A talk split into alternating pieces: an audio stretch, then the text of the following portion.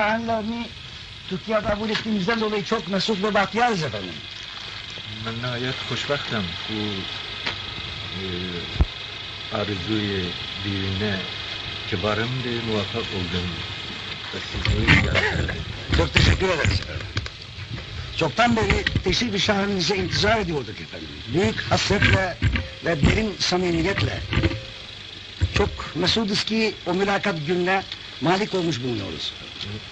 Bendeniz de e, şayet biləsiniz ki, e, şey neçə ildən qabaq e, mən e, sizin himayəndə xüsusun üzərində ərz elədim ki, gələcəyim Türkiye'ye. Çok teşekkür ederim. Ziyaretli. Çok teşekkür ederim.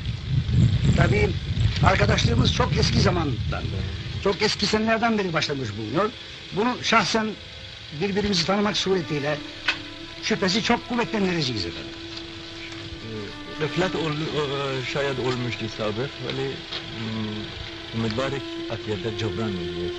Hiç şüphe yok efendim. Biz de bütün memleketçe aynı fikir ve kanaattayız efendim.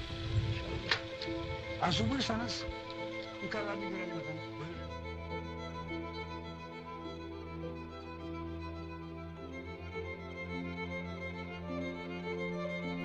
مرگا به من که با پر تاووس عالمی یک موی گربه وطنم را عوض کنم درود به روان پاک همه شهیدان راه آزادی. درود به همه مردم شریف ایران. شما شنونده سی و نهمین اپیزود پادکست ایران و انقلاب هستید که در روز شنبه دهم تیر ماه 1402 با روایت من مجتبا شایسته منتشر میشه. خب من چند تا نکته رو بگم قبل از اینکه پادکست رو شروع کنیم. یکی اینکه خب در رابطه با این موضوع شنیدن اپیزودهای مختلف پادکست ایران و انقلاب من قبلا هم گفتم هر اپیزود پادکست ایران و انقلاب یک موضوع مستقل داره اما به اپیزودهای قبل و بعد خودش وابسته است. حالا در رابطه با این موضوع به خاطر حالا انتقادهای زیادی هم که شده بود آخر اپیزود صحبت می‌کنیم. حتما همراهمون باشید. مسئله دومی که وجود داره در رابطه با قرعه کشی کتاب هست که توی اپیزود 28 مرداد ماه ما قرعه کشی رو انجام میدیم و نتایج رو خدمتتون اعلام می‌کنیم. پس اه، جنبندی اینه که تا 25 مرداد ماه اه، اون عزیزانی که می‌خوان توی این قرعه کشی شرکت کنن به ما ایمیل بزنن و حالا جزئیاتش رو مفصلتر آخر اپیزود صحبت می‌کنیم. نکته سوم در رابطه با تلفظ یه کلمه توی اپیزود قبلی بود. اکر درسته. من عذرخواهی می‌کنم. حالا واقعا توی مدت زمان تولید انقدر فشرده بود. من از روی ویکیپدیا خوندم ولی phonetic اون کلمه رو ندیده بودم. یکی از دوستانم به درستی تذکر دادن. من متشکرم ازشون. بریم سراغ این اپیزود.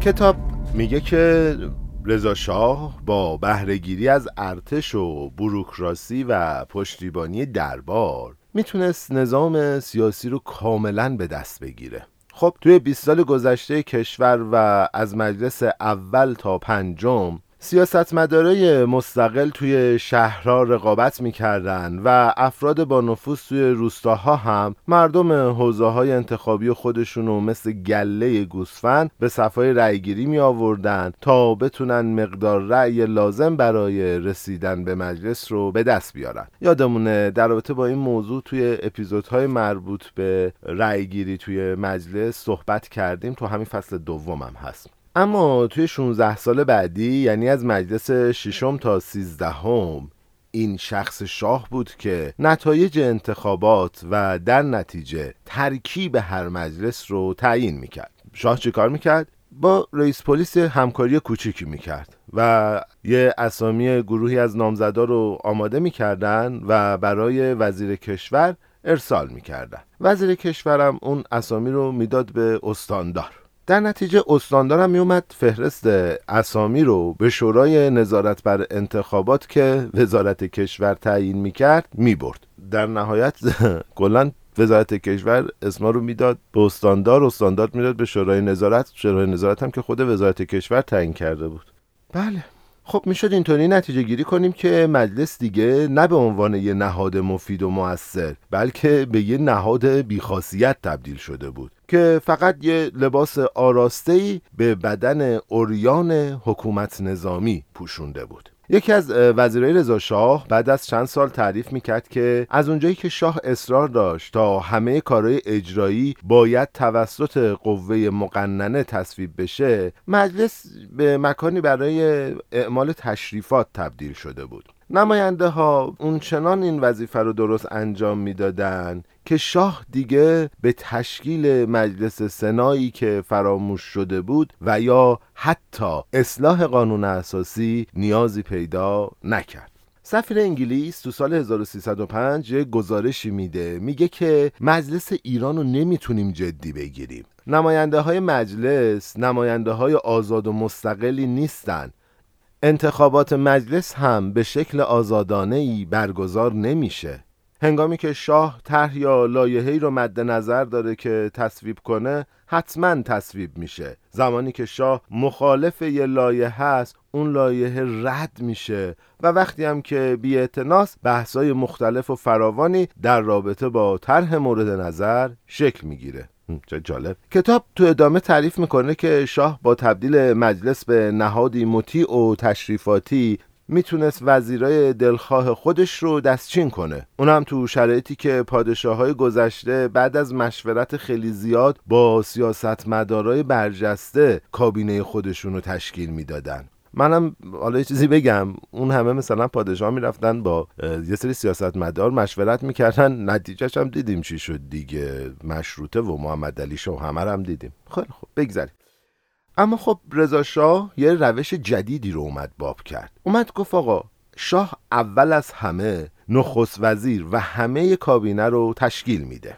و بعد برای اخذ رأی اعتماد که اقدامی لازم اما بی اهمیت بود کابینه رو به مجلس میفرسته تا به شکل فرمالیته تأیید مجلس رو هم داشته باشه. همه مجریا و دستن در کارای این دوره از مجلس رأی اعتماد می‌گرفتن و همه اونها تا زمانی که نه اعتماد مجلس بلکه اعتماد شاه رو از دست نداده بودن بر سر کار باقی میموندن.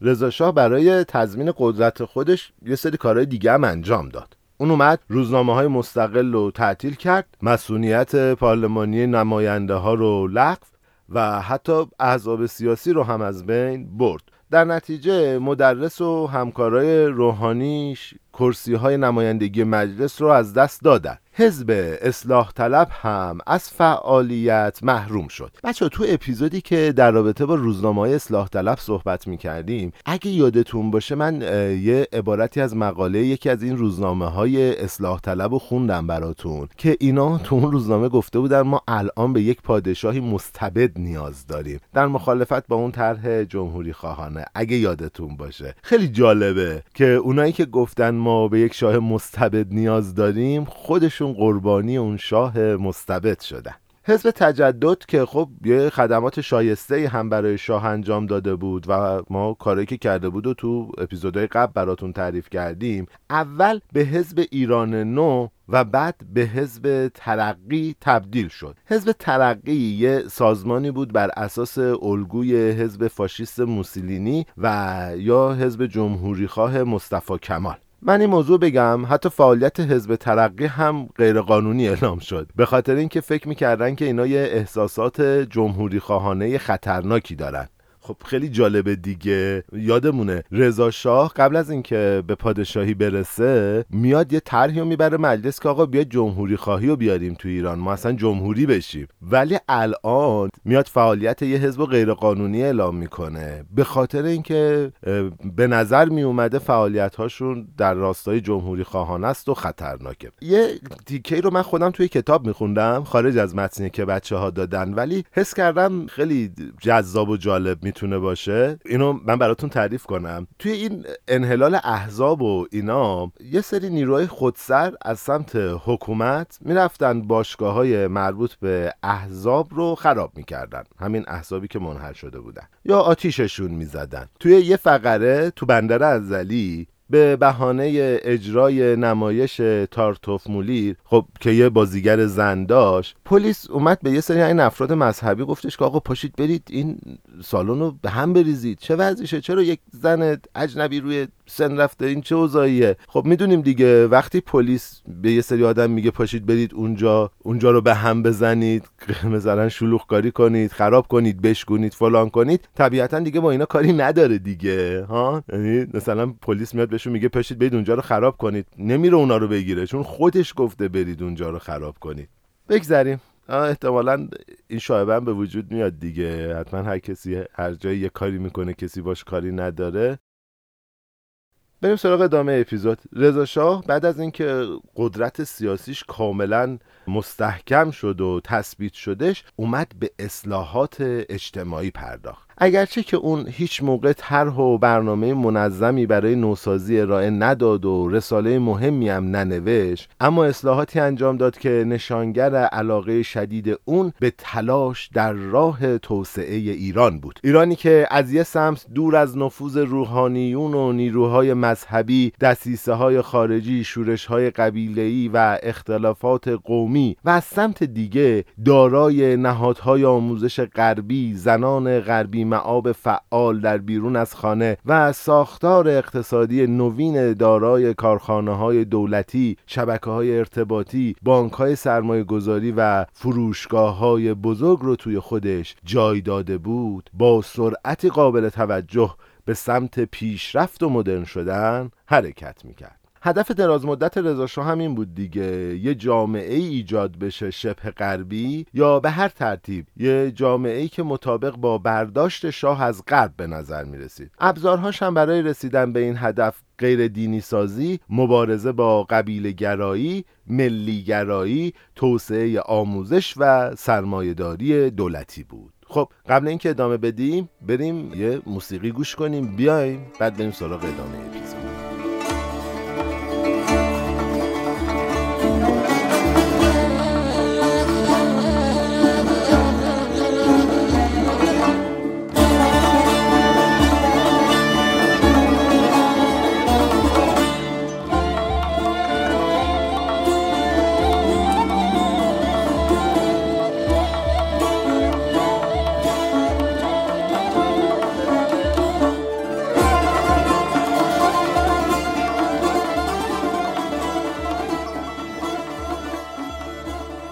غیر دینی ساختن جامعه قرار بود چطوری انجام بشه؟ کتاب تعریف می‌کنه که غیر دینی ساختن جامعه توی چندین جبهه آغاز شد. یک قسمتش که خیلی وظیفه دشواری هم بود نوسازی کامل وزارت عدلیه بود که به شخصی به نام داور یه حقوقدان تحصیل کرده تو سوئیس بود واگذار شد. شاه هم اومد در واقع حقوقدانهای تحصیل کرده جدید رو جایگزین قاضی های سنتی کرد. ترجمه های تعدیل یافته از حقوق مدنی فرانسه و حقوق جزای ایتالیا رو که بعضی از اونها با قوانین شهر در تعارض بود به نظام حقوقی ایران وارد کرد و به مقررات شرعی مربوط به احوال شخصیه مثل ازدواج، طلاق و هزانت از اطفال یه سر و سامونی داد. داور اومد یه مشاغل سوداور مثل ثبت اسناد رو از علما گرفت و به وکلای غیر روحانی واگذار کرد. یه سلسله مراتبی هم از دادگاه های دولتی به شکل دادگاه های بخش ناحیه و استان و یه دادگاه عالی ایجاد کرد و مهمتر از همه مسئولیت تشخیص شرعی یا عرفی بودن موارد حقوقی رو به قضات دولتی واگذار کرد. رضا شاه همچنین اومد حضور روحانیون تو مجلس رو کاهش داد. به طوری که تعداد اونها از 24 نفر در مجلس پنجم به شش نفر در مجلس دهم رسید. شاه یه رسم قدیمی بسنشینی و تحسن تو اماکن مقدس رو از اهمیت انداخت. تظاهرات عمومی تو عید قربان زنجیرزنی توی ماه محرم رو غیر قانونی کرد. برای عزاداری تو ماه محرم هم یه سری محدودیت وضع کرد. علاوه بر این رضا شاه مساجد اصلی اصفهان رو به روی جهانگردهای خارجی باز کرد و از صدور روادید به کسایی که می‌خواستن به زیارت مکه مدینه نجف نجف و کربلا برن جلوگیری کرد. به دانشکده پزشکی هم دستور داد که دکه تعصب مسلمانان رو توی حرمت کالبوت شکافی ببندن و مجسمه های خودش رو توی میادین اصلی شهر برپا کرد. مهمتر از همه این که توی سال 1318 دستور داد تا دولت همه املاک و زمینهای وقفی رو تصرف کنه. در نتیجه روحانیون نه تنها در حوزه سیاست بلکه در امور قضایی اجتماعی و اقتصادی نیز نفوذ خودشون رو از دست دادن. دوستان سفیر انگلیس یه نامه می نویسه و خب از پیامد این اصلاحات غیر دینی خیلی هم نگران بوده. بعد اعلام نارضایتی می‌کنه. میگه که شاه قدرت روحانیون رو از بین برد. اما احتمالا این گفته ناپل اون را فراموش کرده است که هدف اساسی مذهب جلوگیری از کشتار اغنیا به دست توهیدستان و فقراست. اکنون چیزی نیست که جای مذهب را بگیرد جز ملیگرایی ظاهری که شاید با مرگ شاه از بین برود و هرج و مرج را به دنبال داشته باشد. خیلی جالب سفیر انگلیسی این حرف زده. می‌بینیم که حتی انقلاب 57 به نظرم حاصل همین اتفاقاته. ببینید میگه که ناپلون گفته هدف اساسی مذهب جلوگیری از کشتار اغنیا به دست توهیدستانه. و خیلی جالبه که ما می‌دونیم انقلاب 57 رو انقلاب مستضعفین علیه اغنیا اسم گذاری کرده بودیم. اونجایی که حتی رئیس جمهور وقت میره توی سازمان ملل و پاش از کفشش در میاره و می‌ذاره روی میز سازمان ملل. اینها همه نشون از این حرفی که سفیر انگلیس چقدر خوب پیش بینی کرده بوده. اتفاقاتی که احتمال داره توی سالهای بعد بیفته. اما این نکته بعدی که اینجا می‌خوام بگم اینه که رضا شاه اومد برخلاف آتاتورک روحانیت رو تو جامعه تحقیر کرد. من تصور می‌کنم تا اونجایی که یادمه آتاتورک همه روحانیت رو قل و غم کرد. ولی رضا شاه اومد اونها رو تحقیر کرد. دوستان ساختاری که تو زمان قاجار بود فکر کنم برامون خیلی آشنای دیگه. ببینید روحانیون توی طب دخالت می‌کردن. بدون داشتن علم روحانیون دفتر ثبت اسناد داشتن و منبع درآمد داشتن. روحانیون از اوقاف درآمد داشتن. ما همین الان البته داریم می‌بینیم که یه اتفاق خیلی حالا جالبی هم نیست توی جامعه ایران جدیدن افتاده که یه ملک خیلی ارزشمندی و توی شهر قزوین به عروس رئیس فعلی اوقاف کرایه دادن سالی یک میلیون تومن و اصلا ملک ارزش خیلی بالایی هم داره. بگذریم آبراهامیان در مورد ایلات و اشایر تعریف می‌کنه که در مورد اونا اقدامات نظامی مثل گذشته دنبال می‌شد. رضا شاه با شکست دادن قبایل تلاش کرد که با توسعه پاسگاه ها توی اون نواحی خلع سلاح افراد مسلح به سربازی فرستادن جوانان قبایل تضعیف رؤسا محدود کردن کوچهای سالانه وراندن اشایر به درون روستاهای نمونه قدرت مسلط و پایدار خودش رو تضمین کنه رضا شاه هم مثل بیشتر شهرنشینان خاورمیانه معتقد بود که قبایل وحشیانی ناهنجار سرکش غیر مولد و بی سواد هستند که تو وضع طبیعی باقی موندن.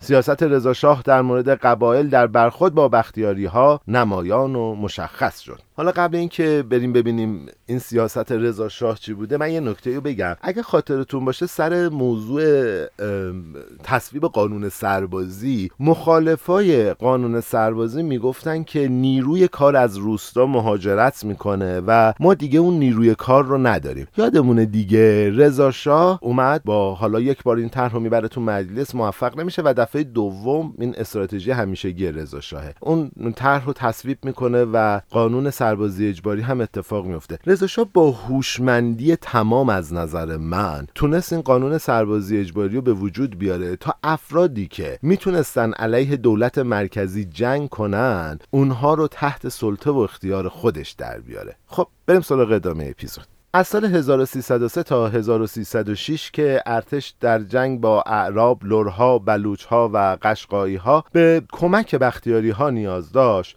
حکومت مرکزی وزارت جنگ و استانداری خراسان را به جعفر قلی خان سردار اسعد از اعضای برجسته خانواده ایلخانی و از پسران سردار اسعد معروف انقلاب مشروطه واگذار کرد. دولت همینطور مقام ایلبیگی را به امیر جنگ برادر کوچکتر سردار اسعد و مقام ایلخانی رو به سردار محتشم رئیس خانواده حاج ایلخانی رقیب تحویل داد. ولی از سال 1306 تا 1308 که ارتش دیگه به همکاری و کمک نیروهای بختیاری نیاز نداشت رضا شاه با متحدان پیشین خودش به مخالفت برخواست کتاب توی یه توصیف جالب میگه شاه آتش نیمه روشن میان خانواده های ایلخانی و حاج ایلخانی و جناهای هفلنگ و چهارلنگ را ماهرانه شعله ور کرد. بار مالیاتی را به دوش هفلنگ منتقل کرد. و مراتع را دوباره به ثبت رسانید و یک بخش اداری جدید با یک ایلخان جدید برای چهارلنگ ایجاد کرد. در نتیجه موقعی که هفلنگ در سال 1308 شورش کرد چهارلنگ به پشتیبانی از دولت مرکزی برخاست. رضاخان هم بعد از شورش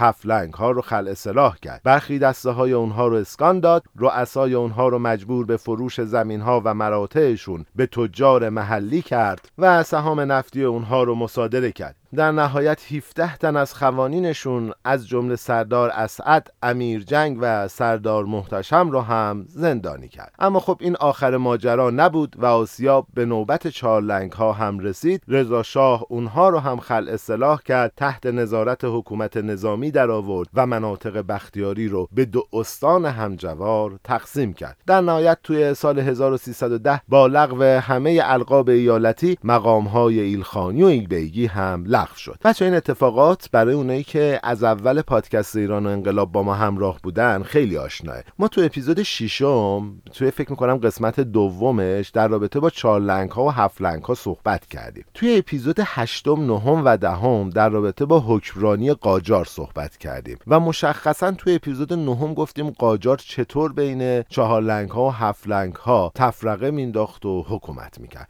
حتما اگه اون اپیزودها رو گوش نکردید الان یه سری بهشون بزنید اون اپیزودها رو هم گوش کنید. خب می‌دونیم دیگه این همه ماجرا نیست ما داریم طبق روند کتاب جلو میریم و توی اپیزودهای بعدی در رابطه با اقدامات مثبت و اثرگذار رضاشاه و اقداماتی که برای بهبود وضع زنان داشت قراره که صحبت کنیم تا به یه حادثه خیلی مهم برسیم به نظرتون اون حادثه چیه؟ من خیلی متشکرم ازتون از اینکه همراه ما بودید توی این اپیزود. همونطور که اول اپیزود گفتم می‌خوایم در رابطه با چند تا موضوع یه صحبتی داشته باشیم. قبل از اینکه من حالا به تشکرات اون روال عادی برسم اول از همه من در رابطه با این حجم از انتقاداتی که به ما سر بعضی از اپیزودها شده یه صحبتی بکنم. ببینید اپیزودهای پادکست ایران و انقلاب به صورت مستقل یک موضوع رو داره روایت می‌کنه. اما به اپیزودهای قبل و بعد خودش وابسته است. من به اون نکته که می‌خوام بهتون بگم اینه که تاریخ به ما نشون داده که واقعیت معمولا اون چیزی نیست که ما دوست داریم یا دوست داشتیم که باشه. تاریخ با افسانه فرق می‌کنه. ما قصد نداریم که یه شخصیتی رو بیایم اسطوره کنیم یا بیایم یه شخصیتی رو تبدیل به یه ضد قهرمان کنیم. تصمیم گیری این موضوع که کدوم کاراکتر دوستدار ایران بوده یا میهن پرسته یا اینکه بر ضد مردم بوده به عهده خود شماست. اونم وقتی که همه داستان رو از همه زوایا شنیدید. ما واقعا سعی نداریم که یه جهتگیری خاصی داشته باشیم. ما به خاطر اینکه بتونیم رعایت بیطرفی رو داشته باشیم گاهن از منابع و رفرنس های مختلفی استفاده می‌کنیم. و دیدید دیگه هر موقع از هر رفرنس دیگه هم که استفاده کردیم اومدیم اون رفرنس رو معرفی کردیم آدرس هاشو گذاشتیم و شما می‌تونید برید به اون رفرنس مراجعه کنید.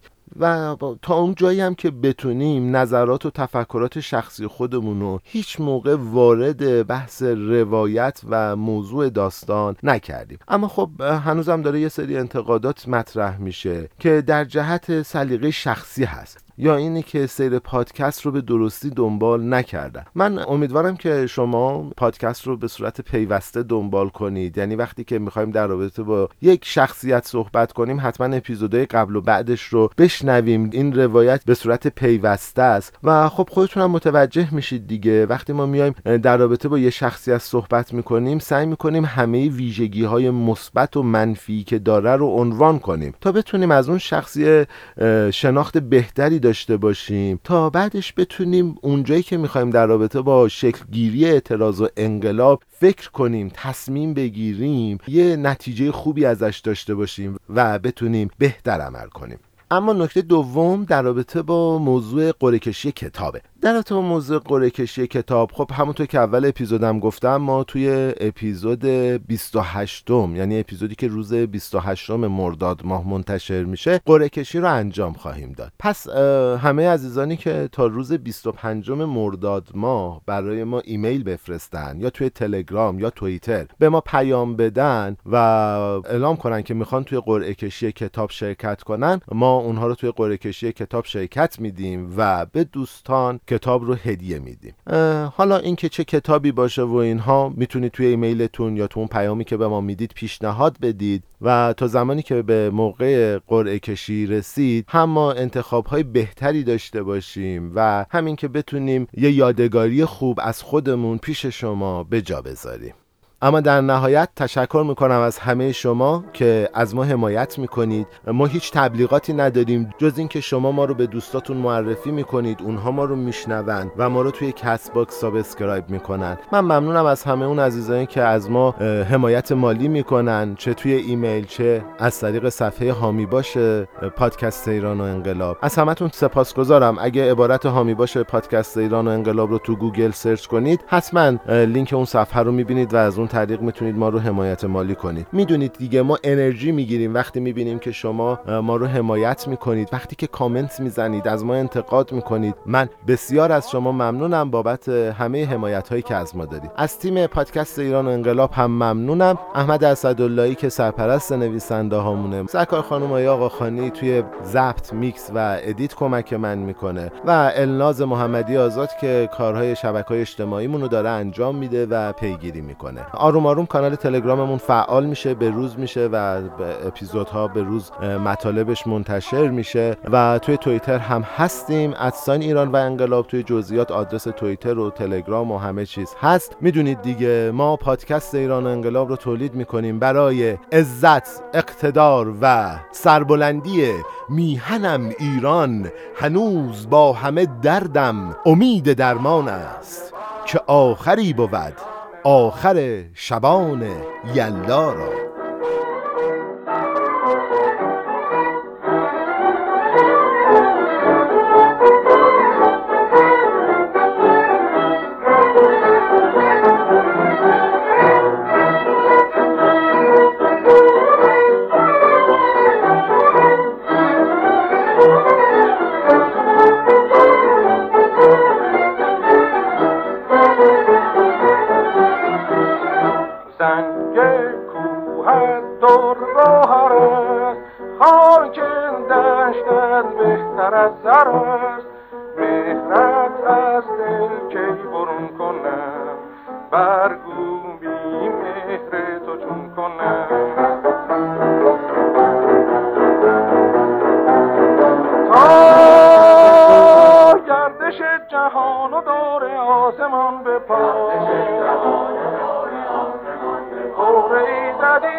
همیشه رهنمای ما. مهر تو چون شد پیشم دور از تو نیست اندیشم.